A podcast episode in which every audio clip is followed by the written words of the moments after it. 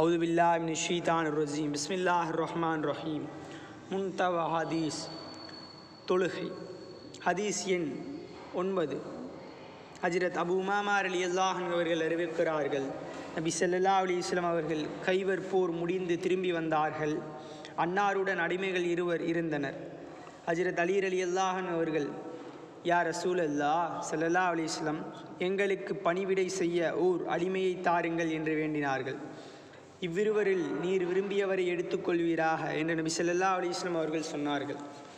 தாங்களே தேர்ந்தெடுத்து தாருங்கள் என்று ஹஜ்ரத் அலீர் அலி அல்லாஹன் அவர்கள் கூற நபி ஸல்லல்லாஹு அலி இஸ்லாம் அவர்கள் அவ்விருவரில் ஒருவரின் பக்கம் செய்கை செய்து இவரை எடுத்துக்கொள்வீராக ஆனால் இவரை அடிக்காதீர். ஏனில் கைஃபரிலிருந்து திரும்பி வரும்போது இவர் தொலக்கண்டேன். தொழுகையாளிகளை அடிப்பதை எனக்கு விளக்கப்பட்டுள்ளது என்று நபி ஸல்லல்லாஹு அலி இஸ்லாம் அவர்கள் கூறினார்கள். نول مسند أحمد.